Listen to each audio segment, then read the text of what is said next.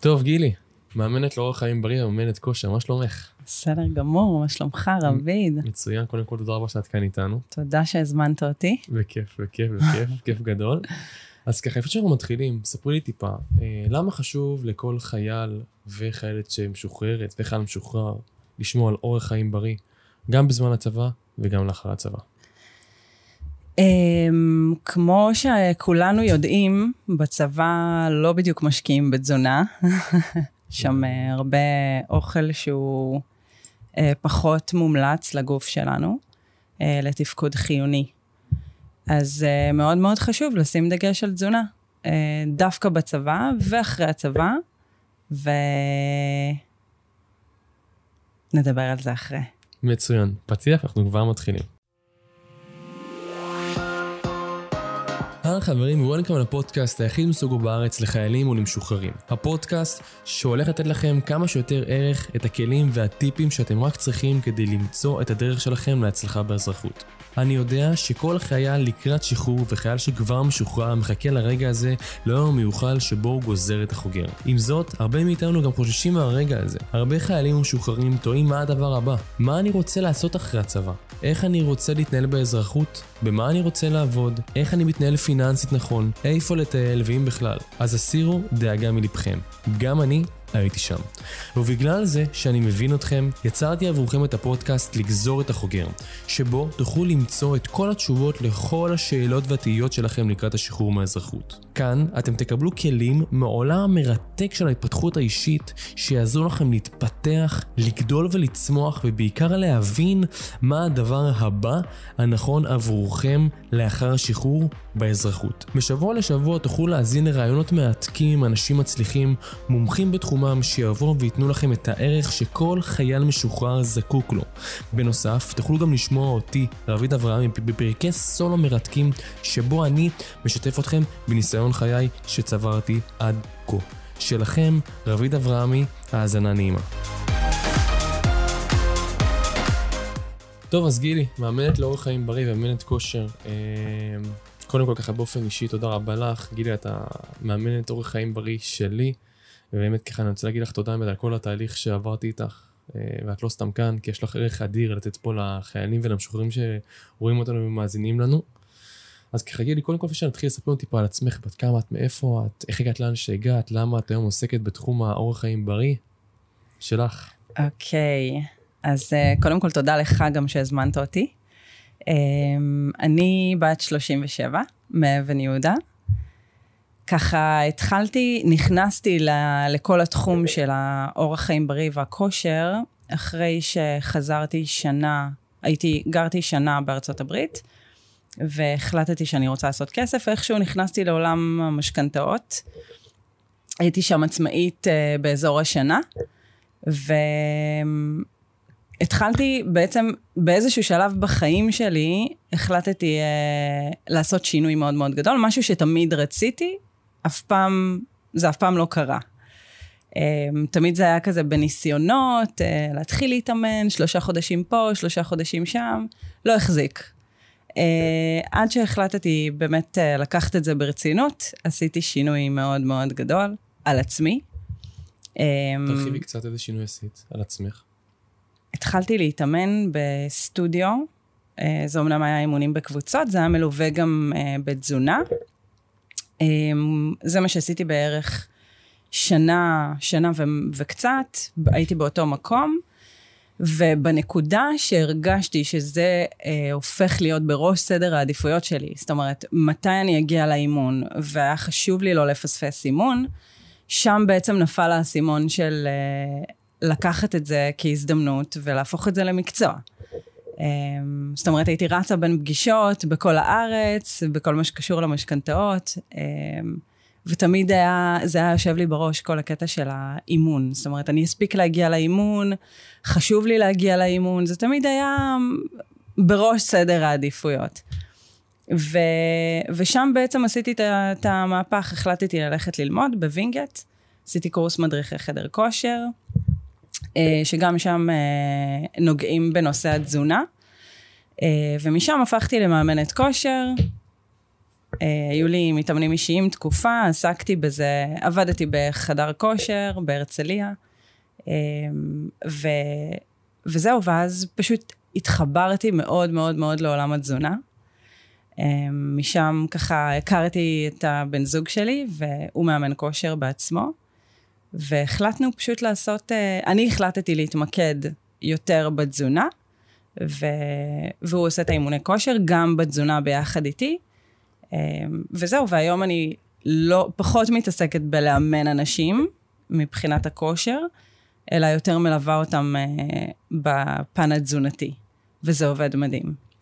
חד משמעית, אני יכול ככה לספר על עצמי שאני הגעתי לגילי, אנחנו ביחד לומדים בתוכנית של בוב פרוקטור שנקראת TAR, והיה לי בראש את הרצון הזה למצוא אמת התזונאית שתעזור לי ככה לעשות את השינוי שאני רוצה. יש לי בעיות במערכת העיכול שככה קראו לי במהלך הצבא, וגם הייתי תקוע על איזה משקל מסוים, הייתי תקוע על משקל מסוים ועל אחוז שומן מסוים, וכשראיתי את גילי הפעם הראשונה אמרתי, אוקיי, יכול להיות שגילי יהיה השליח שלי, יכול להיות שיהיה בן אדם שיכול לעזור לי, וחד משמעית שכן. אני יכול להגיד שככה בזכות התהליך שאני היום עובר איתך ברמה התזונתית, המערכת העיכול שלי עובדת בצורה יותר טובה, אין לי נפיחות, ירדתי באחוזי שומן, וזה כיף גדול. ואני חושב שגם באמת כל מי שמאזין לנו עכשיו יקבל את הכלים שנתת לי, אוקיי, ברמה פרקטית, מבחינת איך לסדר את סדר הרוחות, מה מומלץ לאכול, מה פחות מומלץ לאכול, פחמימות מורכבות, פחמימות פשוטות, שומנים כאלה ואחרים, כי כמו שדיברנו לפני כן בצה"ל, במיוחד למי שכרגע מאזין לנו וכרגע נמצא בבסיס,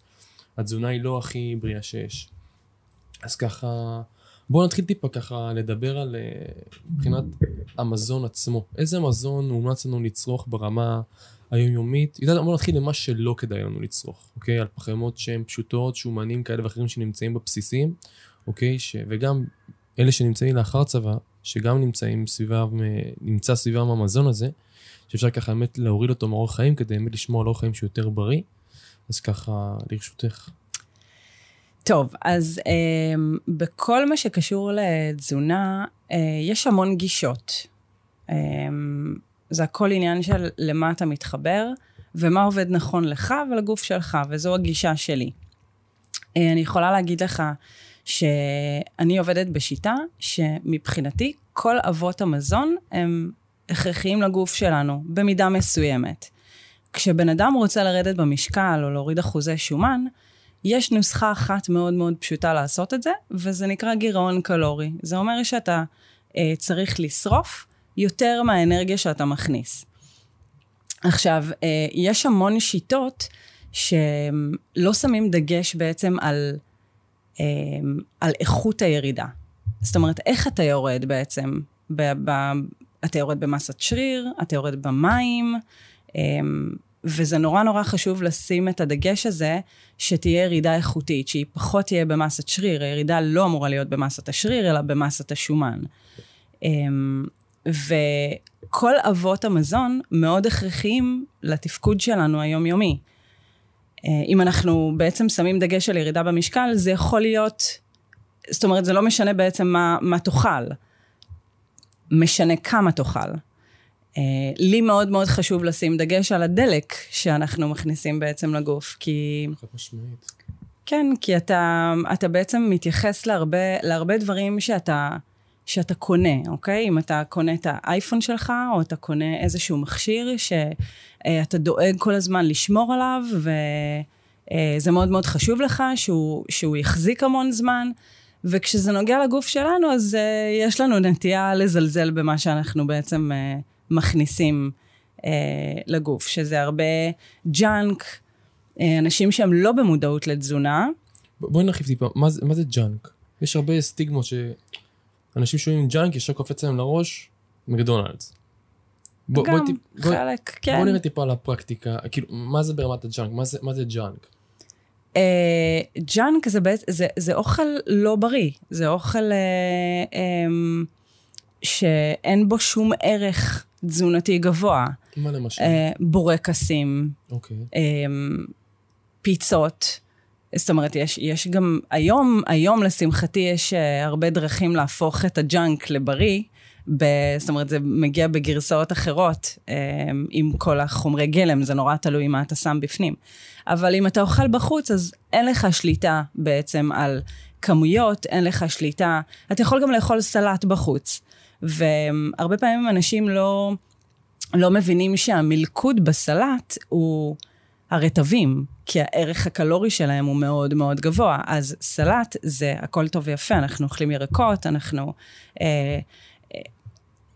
שגם בזה יש, אתה יודע, כל הריסוסים ומה ששמים לנו בירקות בפירות, אנחנו לא באמת יודעים מה אנחנו מכניסים לגוף.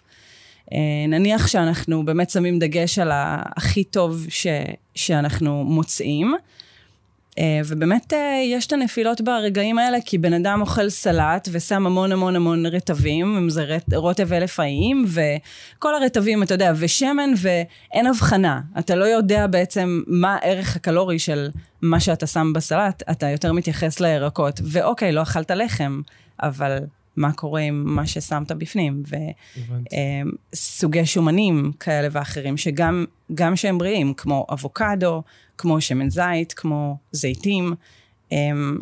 אנשים לא יודעים שזה האב מזון, אנשים לא יודעים שאבוקדו הוא שומן, וזיתים זה שומן, ושמן זית זה שומן, אז במקום לשים מנה אחת של שומן בארוחה, הם שמים גם וגם וגם וגם וגם, ולא מבינים למה הם לא יורדים במשקל. אוקיי, בליווי שלך, את המון מלמדת אותי ואת כל מי שנמצא צריך בליווי, מהי צלחת מנצחת? אז בואו נדבר קצת על באמת מהי צלחת מנצחת, בין אם זה ארוחת בוקר מומלצת, צהריים וערב. אני חושב שזה ככה ייתן לחיילים המון המון ערך בבסיסים, כי הם מגיעים לחדר אוכל ועד שלהם גם מזה, גם מזה, גם מזה, והם בסופו של דבר מרכיבים את הצלחת עבורם. נכון. אז שלך. אוקיי, אז צלחת מנצחת בגדול, זה צלחת שמורכבת מחצי, זאת אומרת, אם אתה חוצה אותה לחצי, זה ירקות, שההמלצה היא 5 סוגי ירק מ5 צבעים שונים, 1/4 פחמימה ו1/4 חלבון, אם אנחנו מדברים על ארוחת צהריים.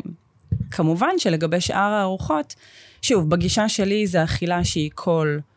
בערך 3 שעות, כדי לא להביא את הגוף למצב של רעב קיצוני, ואז בעצם יש לך, הנטייה של הגוף, יש נפילת סוכר, והגוף פשוט ייקח אותך לפחממה. למה זה קורה? אני מנסה להבין את זה. אין איזון, הגוף לא מאוזן, יש איזשהו משחק, זאת אומרת, אתה אוכל, תראה, רוב האנשים פותחים את הבוקר שלהם, הצום, הלילה הוא בעצם סוג של צום. אתה ישן בלילה, אתה צם. עכשיו, המטאבוליזם שלנו עובד הכי טוב בלילה. זאת אומרת, הוא עובד, הגוף שלנו כל הזמן שורף. כל הזמן בעבודה. וכשאני מתעוררת בבוקר, ואני ממשיכה את הצום של הלילה עוד כמה שעות, זה מבחינתי לא המצב האידיאלי, כי אני רוצה להחזיר לגוף אנרגיה. אז, לשתות בבוקר, כוס מים, קודם כל להחזיר נוזלים לגוף, אפשר לשחות אפילו לימון לתוך הכוס, שזה מדהים, לנטרל את החומציות שיש בקיבה, ואז בעצם בערך עד שעה מרגע הקיצה, ההמלצה היא לאכול ארוחת בוקר, ארוחת בוקר מאוזנת, מזינה, שמכילה את כל האבות מזון, אני עובדת גם עם תוספי תזונה, שזה המטרה שלהם בעצם היא להשלים חוסרים, ולמקסם תוצאות, וזה עובד, וזה מדהים, והיום כמעט כל רופא ממליץ על תוספי תזונה, מהסיבה שהתזונה שלנו היום היא כל כך לוקה בחסר, זאת אומרת, כל כך הרבה דברים חסרים בה, במיוחד התזונה המערבית. ואנחנו בארוחה אחת מאוד מאוד מאתגר להכניס את כל האבות מזון, עם כל הוויטמינים והמינרלים והכמויות שאנחנו בעצם צריכים, מאוכל רגיל, מבלי שהערך הקלורי יהיה מאוד מאוד גבוה. לכן יש את התוספי תזונה, שזה עובד מדהים, כמו שאתה יודע, וזהו, ואז בעצם המטרה היא כל בערך 3 שעות לאכול. מים, זה דבר מאוד מאוד חשוב לגוף שלנו. כמה מומלץ לשתות ככה במהלך היום? זה תלוי בגודל של הבן אדם. זהו, זה תלוי בנתונים של הבן אדם, במשקל גוף, אוקיי? בוא נדבר על באזור הגיל ה-19 עד גיל 25. זה יותר משקל, זה יותר, בוא נאמר איך בעצם לחשב את כמות המים היומית, ההמלצה היא בין בערך 2 ליטר, 2 ליטר, 3 ליטר, שוב, זה תלוי במשקל גוף, אז את המשקל גוף שלנו אנחנו נכפיל ב-30, וככה נגיע לצריכה היומית המומלצת שלנו למים, כל אחד וכמה שהוא שוקל. מאוד מאוד חשוב לשתות מים, יש אנשים שמגיעים אליי והם בקושי שותים כוס מים ביום. למה זה חשוב? המים מאוד מאוד עוזרים לנו, קודם כל הגוף שלנו 30% מים. אתה רוצה בעצם גם לזרז את המטאבוליזם, גם נורא חשוב אנשים ששותים קפה, והקפה מוציא נוזלים מהגוף, אז אנחנו רוצים מייבש, ואז אנחנו רוצים בעצם להחזיר את הנוזלים לגוף. לכן גם מומלץ אחרי כל כוס קפה לשתות 2 כוסות מים לחיים. אנחנו עם קפה, אנחנו עם קפה שחור ומים ליד. אז מאוד מאוד חשוב. גם אחת הדרכים בעצם שיש לנו לקבל אינדיקציה על צריכת המים היומית, היא בעצם בשתן, לפי הצבע של השתן, הריח שלו.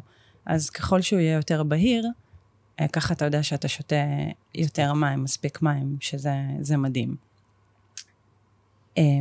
מצוין, מהמם. טוב, אז דיברנו גם על הנושאים האלה, באמת על ככה, כמה מומלץ לשתות, מבחינת המזון עצמו.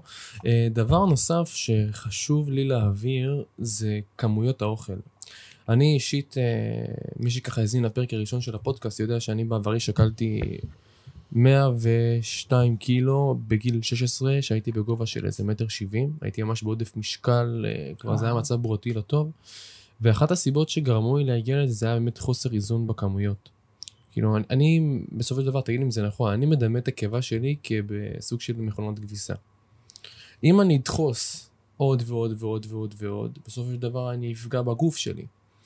איך אנחנו באמת יודעים למתן את הכמויות של המזון, אוקיי, איך זה באמת עובד מבחינת המערכת הגוף? שמעתי שכדי להרגיש תחושת צובע צריך לחלוף 20 דקות או משהו כזה. אשמח שככה נרחיב בנושא הזה. כמה מומלץ לאכול, מתי מרגישים צובע, מתי לעצור? אוקיי, שאלה מעולה.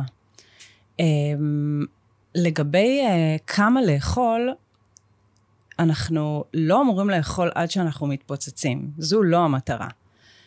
סובה זה, בוא נאמר, מתוך 100%, אני רוצה להשאיר בערך 30% מהקיבה, זאת אומרת, לא להעמיס עליה יותר מדי. וזה משהו שאתה מרגיש תוך כדי אכילה. once הגעת לנקודה שאתה מרגיש שזה מספיק לך, לא לדחוף בכוח, זאת אומרת, תמיד להיות בהקשבה על הגוף.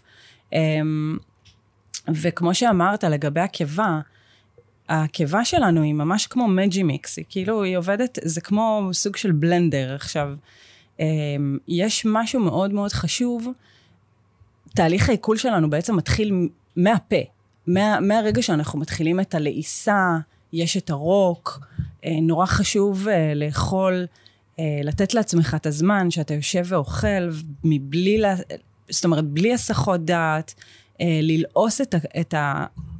בוא נאמר לפחות 10 פעמים את הפעולה של הלעיסה, כדי בעצם כמה שיותר, תחשוב שאתה מכניס לבלנדר פרי שלם, בסדר? עכשיו בלנדר זה משהו שהוא, אתה יודע, זה איזשהו מוצר שאתה רואה אותו, הוא עובד מולך, שם קרח, שם פירות, הכל שלם, לוקח לו המון זמן לרסק את הכל ולהביא את זה למצב של...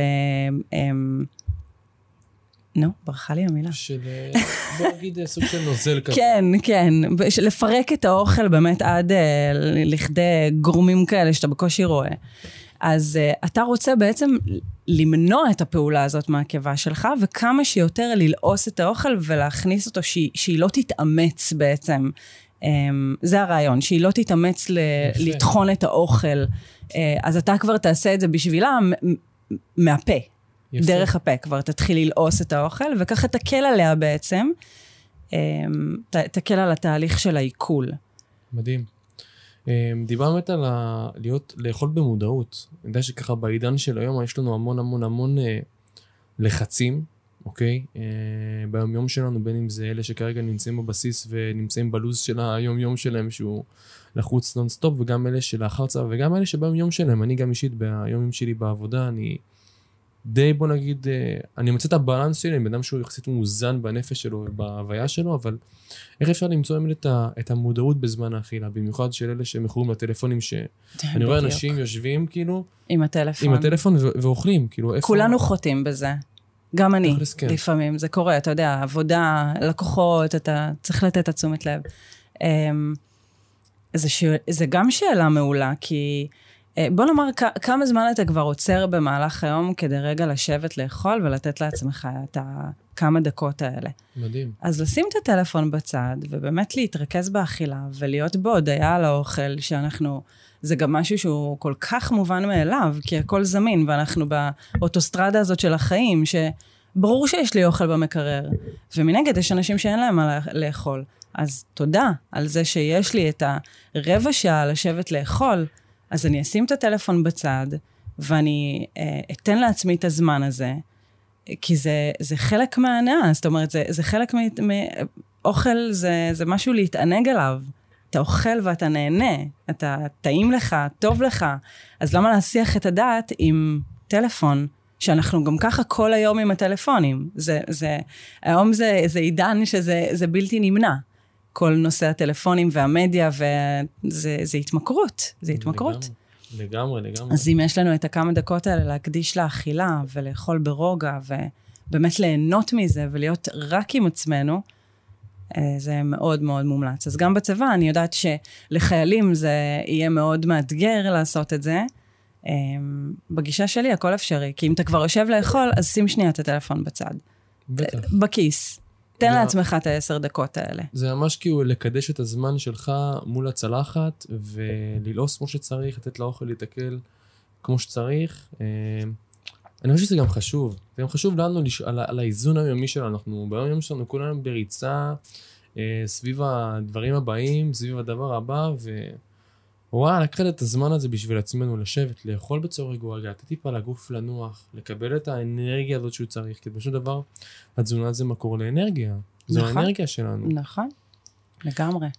האמת שעכשיו כך, כשאני מדבר על אנרגיה, עולה לי עוד שאלה מעניינת.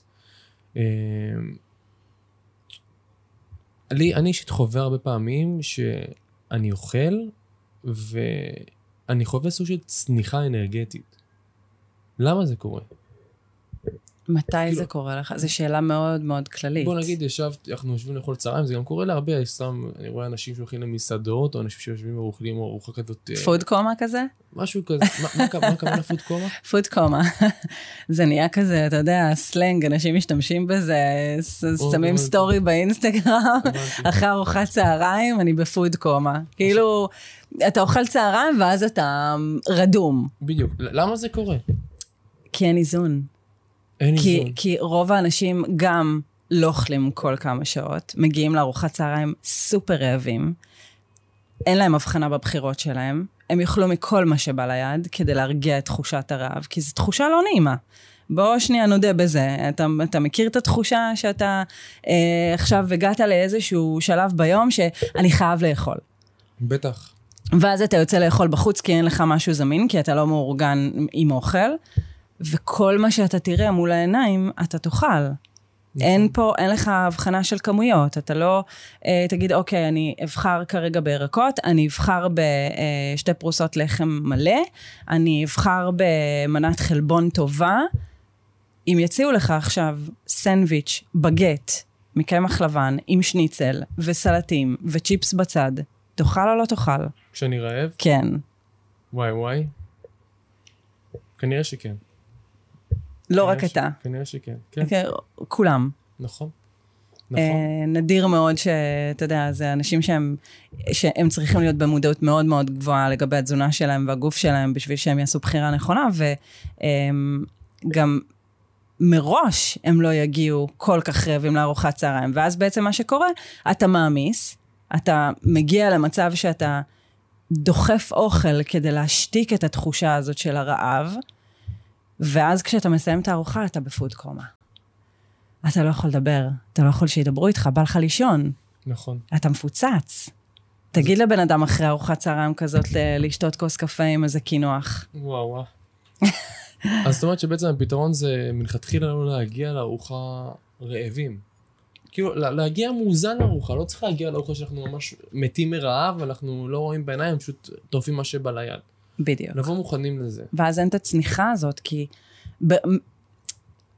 העיקרון הוא, שוב, בגישה שלי יש המון גישות, יש כאלה שיגידו לך גם שלאכול, שאין משמעות לזמנים, ואני מכבדת כל גישה, אני פשוט ניסיתי כמה, ואני יודעת מה נכון לי ולגוף שלי ומה עובד לי. אז בגישה שלי כל 3 שעות בערך לאכול מסודר במנות קטנות, שארוחת צהריים היא ארוחה עיקרית, והיא גם לא אמורה להיות עמוסה מדי, כן היא תהיה גדולה יותר משאר הארוחות, היא עדיין לא תהיה עמוסה מדי, ואז אתה לאט לאט מבין, והגוף גם, הגוף שלנו מאוד אדפטיבי, הוא מסתגל מאוד מהר, אז אתה מבין מה, אתה בעצם מסגל את הדרך החדשה, את ההרגלים החדשים, כי זה מתחיל מלסגל הרגלים, זה השינוי הוא קודם כל תפיסתי. ברגע שאתה עושה את השינוי הזה, ואתה מסגל לעצמך את ההרגלים החדשים, ואז אתה בעצם חושב על איך היית לפני, אתה אומר, איך יכול להיות? כאילו, הגוף כבר, הנה, הגוף רגיל, ואז כל 3 שעות אני אוכל. אני יכולה להגיד לך שכמעט ולא יוצא לי להיות רעבה. מדהים. כי חינכו אותנו מגיל 0, לחכות לרעב, למצב של רעב, וכשאני רעב אני אוכל. למה בעצם לחכות לתחושת רעב? עכשיו, זה לא שאתה אוכל כשאתה לא מרגיש צורך לאכול. אתה פשוט לא מחכה לתחושה הזאת של הרעב, ואז אתה יודע מה לאכול, כמה לאכול, אתה רגוע, אתה נינוח, אתה לא חושב על אוכל כל הזמן, כי אתה מאוזן. ומאוד מאוד חשוב גם לצאת מאורגן, וגם אם... שוב, החיים שלנו מאוד מאוד דינמיים, אז נגיד אם יוצא לא להיות מאורגנים עם אוכל, שאני ממליצה, אני כן ממליצה, כמה שיותר להיות מאורגנים, גם כשיוצאים, נגיד אתה יודע שאתה יוצא ליום ארוך, אז כן לבוא מאורגן, יחד עם זאת, אם משהו קרה ולא הספקת, אז תמיד גם בחוץ יש את האפשרות לבחור נכון לך. יש היום פתרונות מאוד מאוד... כלילים וטובים, גם אפילו ב-Yellow, אוקיי? בוא נלך על הדבר הכי, המקום הכי לא שלא, כן, בדיוק, שהוא לא אידיאלי לתזונה נכונה, גם שם במקרר אתה יכול למצוא היום גבינה שהיא 5% עם כמה קרקרים כאלה, עדיין יש את האופציה לבחור נכון בחוץ, ולא את כמה מאפים בשקית עם בקבוק קולה. שאין לנו שם שום ערך בעצם. נכון. אגב, בוא נדבר רגע על משקאות מתוקים. זירו. כל הזירו. בוא רגע נפוצץ את הסטיגמה הזאת. זה דבר בריא, זה לא בריא, זה כן גורם לשומן, זה לא גורם לשומן. כאילו, שמעתי שהיה איזה מחקר שעשו, שאנשים ששתו כל הזירו, הצטבר להם המון שומן בעקבות הדבר הזה. זה נכון, זה לא נכון. לא קראתי את המחקר, אז אני לא יודעת להגיד לך. בריא זה לא. אם מישהו חשב שכל הזירו זה דבר בריא, אז לא. כולנו יודעים מה יש... זאת אומרת, כל בכלל, זה נושא להתעכב עליו, אבל אנחנו לא נרחיב על זה יותר מדי בפודקאסט הזה. כל הרגילה יש בה המון המון סוכר, המון סוכר. כל הזירו... אמנם אין שם סוכר, אבל יש תחליף סוכר שהוא לא בריא, הוא נקרא אספרטיים. אמנם אין כמעט קלוריות בכל הזירו, אבל זה לא משהו שהייתי ממליצה לשתות על בסיס יומיומי. גם אני שותה כל הזירו, אני שותה, אבל אתה יודע, אני יכולה לשתות בסוף שבוע. כן. כל במידה. בדיוק, במידה. אנחנו לא כאן כדי להימנע משום דבר, אנחנו רוצים לחיות וליהנות. אז הכל באיזון. כל הרעיון זה פשוט להיות באיזון. וכשאתה באיזון, כשאורח החיים שלך הוא בריא רוב הזמן, אז אתה יודע איפה לשחק ומתי, ואוקיי, אז פה חרקת טיפה, אז יאללה, אני חוזר למסלול ואני מאזן, והכל בסדר. הכי חשוב, הכי הכי חשוב, זה אנחנו נשים כזה בהיילייט, זה ההרגשה שמגיעה אחרי שאתה אוכל או שותה משהו. או, זה מעניין. כן, כי יש לאנשים, נטייה, זה מלווה בכעס עצמי, בהלקאה עצמית. כבר אכלת, ואז אתה נשאר עם התחושה הזאת של למה עשיתי את זה, למה הייתי צריך לעשות את זה לגוף שלי. וזה הרבה יותר, זאת אומרת, זה נורא בהשוואה לאכילה עצמה. חד משמעית. עדיף שתאכל ותהיה בטוב עם זה, ותגיד לעצמך, אוקיי, סבבה, אז היה לי יום כזה וכזה, אז אוקיי, אז טיפה חרגתי, לא קרה שום דבר. מחר יום חדש. מחר יום חדש, אני חוזר, אני מאזן, הכל בסדר. להישאר עם התחושה הזאת, זה הרסני. זה ממש ממש הרסני. אני מכיר את זה ככה, מהעבר שלי, כמו שהייתי אוכל והייתי מתבאס על זה, הייתי ממש כביכול מוריד את עצמי, פוגע בעצמי, מנטלית במחשבות של עצמי, למה עשית את זה עכשיו, למה פה, למה פה, ואז האפקט שנוצר מזה, זה ממש כמו כדור שלג שגדל וגדל. ואז אתה אוכל יותר. אתה מנחם את עצמך בעוד אוכל, בדיוק. למה אנחנו מנחמים את עצמנו עם אוכל? שאלה טובה. למה בן אדם הולך לנחם את עצמו עם משהו מתוק? שאלה טובה. זה מעניין. זה מעניין, כי אצל כל אחד זה מגיע זה מאוד אינדיבידואלי. אני יכולה להגיד לך שאכילה רגשית זה משהו שהוא קיים אצל רוב אני לא יודעת אם רוב האנשים, אבל אני נתקלתי בהרבה הרבה אנשים שגם אומרים לי, אני מרגיש שאני אוכל סתם. אני לא באמת רעב, אני לא באמת מרגיש צורך. אז עבר על היום יותר מאתגר, אז היה לי פה נפילה, ופה התווכחתי עם הבת זוג שלי, ופה כל מיני אירועים כאלה ואחרים שאנחנו חווים במהלך היום שלנו, שמשום מה הנחמה היא אוכל. נכון. הנחמה היא אוכל, ובדרך כלל זה גם משהו מתוק. אני לא יודעת לענות לך על זה, אני לא יודעת למה דווקא היום, המקום שאני נמצאת בו, אני יכולה להגיד על עצמי, שזו לא הנחמה שלי. לא לשם... ללכת לאוכל. כן, לא, לא, לא לשם אני אלך. ולכולנו יש ימים פחות טובים. ברור. חלק מהחיים. כן. אבל כן, יש משהו... זה מתקשר למה שדיברנו קודם, עם ההרגשה הזאת שאתה נשאר איתה, כי בדרך כלל כשבן אדם מתנחם באוכל, הפוסט תגובה... זאת אומרת, התגובה של אחר כך היא דווקא ההפוכה. אתה מתנחם באוכל, ואז אתה כועס על עצמך שאכלת. שפה יש קונטרסט, זאת אומרת, זה מביא אותך למצב ההנאה הרגעית הזאת, היא פוגעת בך אחר כך. כי אז אתה אומר, רגע, אבל למה הייתי בעצם צריך את זה? זה איזשהו משהו רגעי. אוקיי, אז אכלתי קוביית שוקולד והלוואי וזה היה נגמר בקוביה. נכון, זה בדרך כלל. כן, אז אני חושבת שכל בן אדם שמגיע למצב שקודם כל להיות במודעות, שאתה מוצא נחמה באוכל, זה יעזור לך להבין למה, ולשאול את עצמך, למה דווקא לשם אני הולך? מה הבנפיט? מה זה נותן לי? מה היתרון בזה? אז אני מרגיש כרגע לא טוב, ואז אני עושה איזושהי פעולה, שהיא בעצם אחר כך גורמת לי להרגיש עוד יותר לא טוב. באותו רגע זה מרגיש מדהים, כי העונג של הטעם, ובפה, והשוקולד, ואני... לגמרי.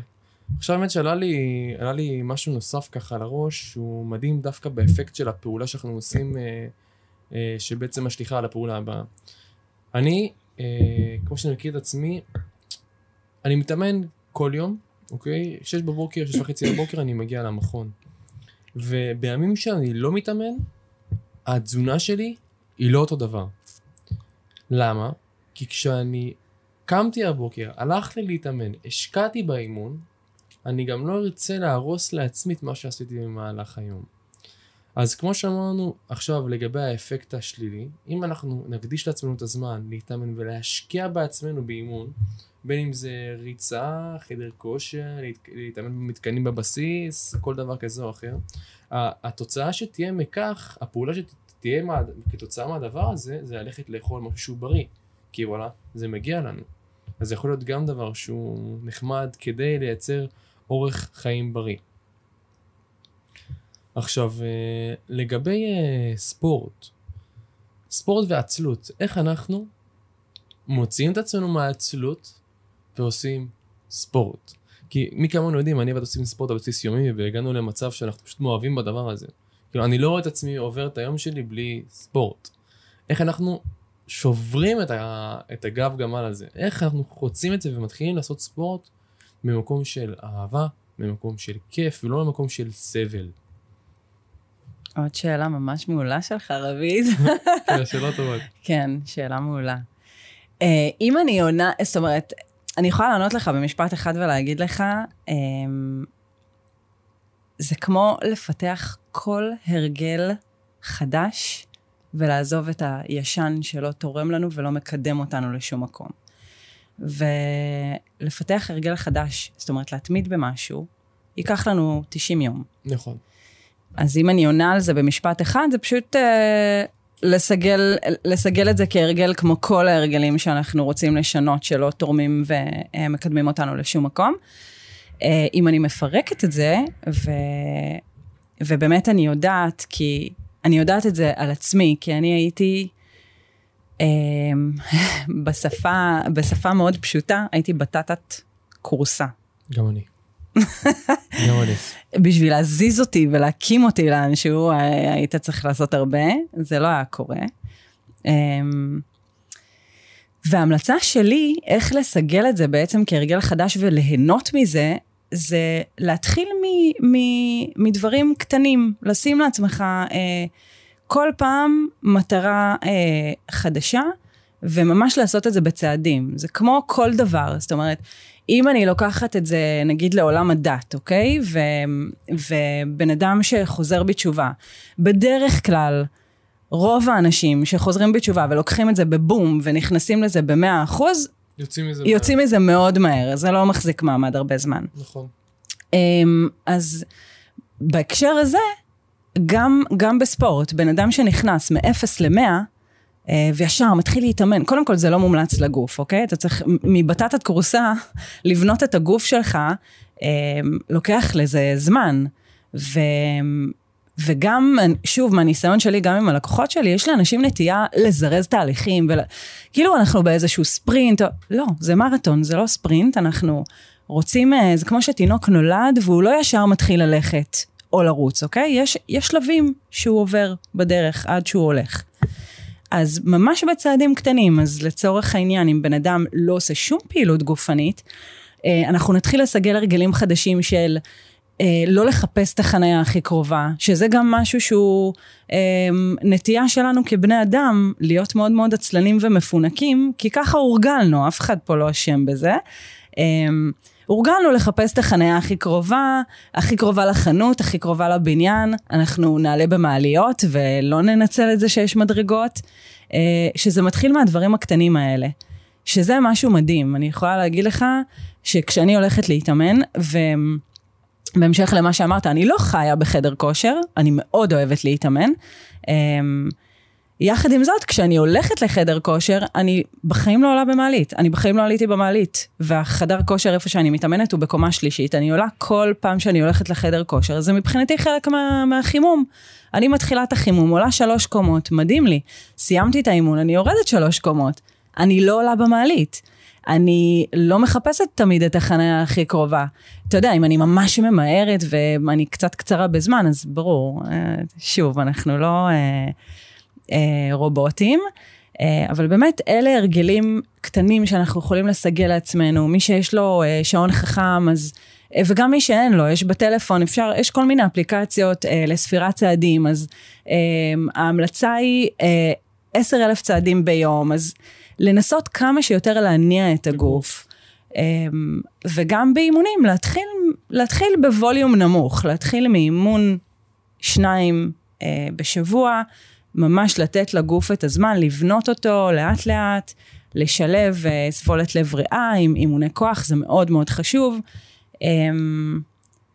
וזהו, ולאט לאט מפתחים את ההרגל, זה פשוט קורה. וזה נכון גם להרגלי תזונה, נכון? חד משמעית, חד משמעית.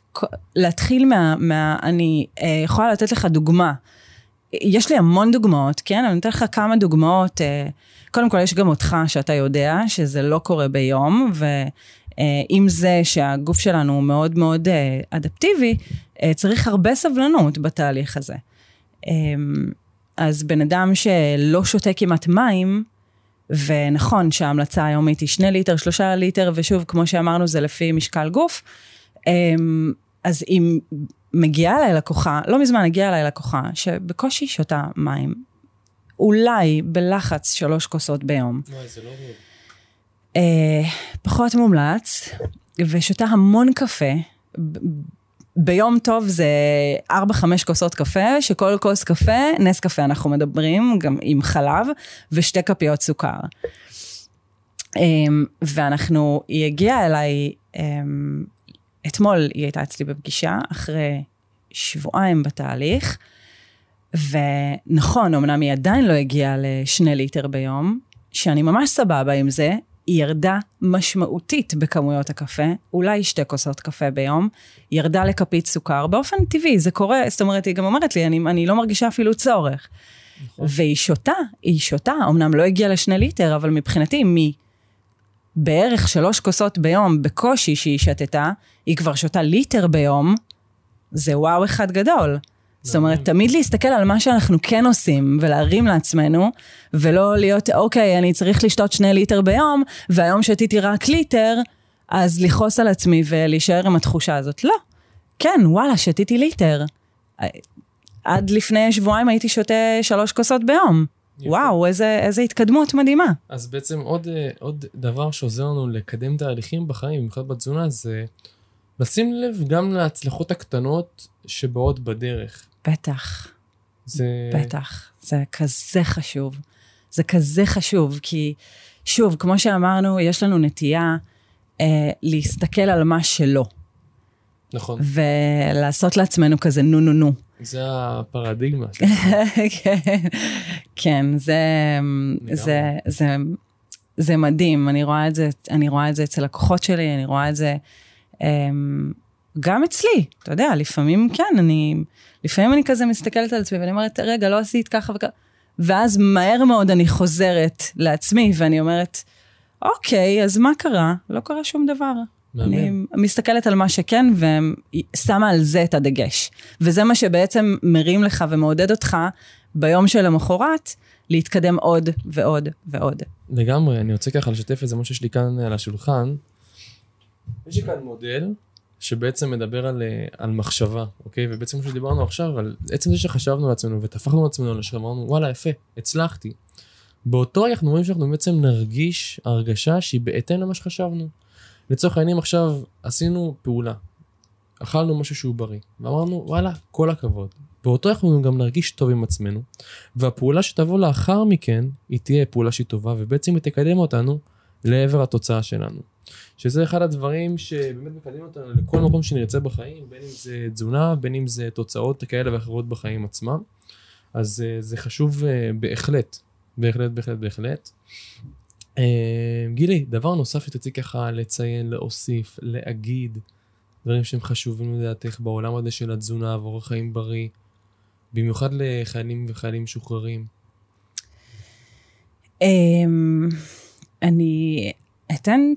אני חושבת שאחד הדברים הכי הכי חשובים זה שוב, לא להזניח את הגוף שלנו ולתת לו את הטוב ביותר. ועדיין אני חוזרת ואומרת, זה לא להפסיק לאכול פיצות או הכל באיזון. גם אני יוצאת למסעדות וגם כולנו, אתה יודע, יוצאים לחופשות ויש סופי שבוע, ותמיד יש אירועים בחיים שגורמים לנו בעצם לתרץ לעצמנו, מה, אבל איך אפשר?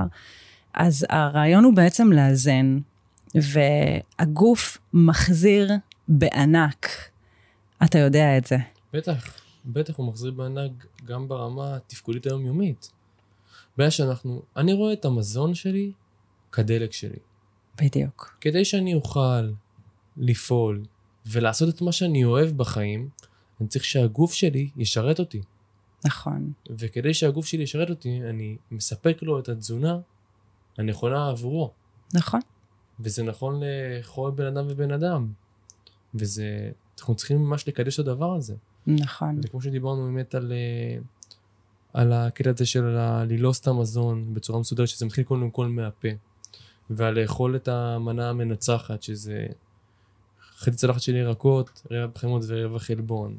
לשתות הרבה מים. יש כאן באמת ערך מטורף בפרק הזה, ואני אמליץ לכם לחזור אליו שוב ושוב ושוב, כי זה הדרך הכי טובה ללמוד וליישם.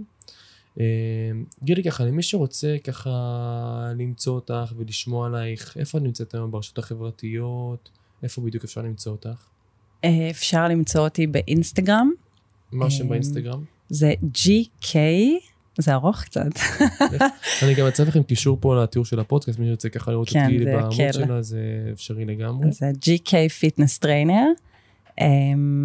ובפייסבוק זה גילי כתר, השם שלי הוא נכתב קצת אחרת, זה גיל מקף לי, בלי רווחים באנגלית, כתר, K-E-T-E-R, ואני יותר מאשמח לעזור לכמה שיותר אנשים לשנות את החיים שלהם, וליהנות, זה הכי חשוב, ליהנות מהדרך. נכון, אני יכול להגיד ככה בצורה ממש אמיתית, אני ככה בתהליך עם גילי, וברמה שאחותי הקטנה כרגע משרתת בצה"ל, ואני יודע שכמה שחשוב לליווי הזה, והמלצתי לה לגילי וגם היא בתהליך עם גילי, אז אני ברמה אישית מאוד ממליץ, אם אתם רוצים לשמוע על אורח חיים בריא, ועל איזון, ועל שמירת אנרגיה גבוהה, גילי תעזור לכם באהבה גדולה, אז חפשו אותה, באמת מדהימה. תודה רבה. תודה רבה לך על הפודקאסט מדהים, מלא בערך, היה לי כיף, היה לי תענוג, באמת אנרגיה מדהימה איתך. גם לי, תודה רבה על הזכות להיות כאן, תודה, תודה, תודה. בכיף, באהבה, אז ככה תודה רבה גילי, ואנחנו נתראה בפרק הבא חברים, להתראות.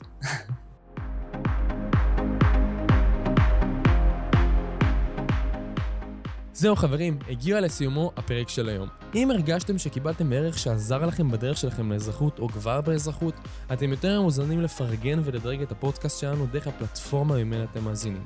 תוכלו למצוא באתר הפודקאסט ravidavrahami.co.il את כל הכישורים הרלוונטיים לפרק הזה חברים. דבר נוסף וחשוב, אז תשימו לב, למי מכם שרוצה להמשיך לקבל מאיתנו ערך על בסיס קבוע להצלחה באזרחות וכבר בצבא, אתם מוזמנים להיכנס לקהילת הוואטסאפ שלנו. כן, כן, תוכלו להצטרף לקהילת הוואטסאפ בחינם בקישור המצורף לכם כאן למטה בתיאור של הפרק. שלכם, רביד אברהמי. נתראה בפרק הבא וגם בקהילת הוואטסאפ. להתראות.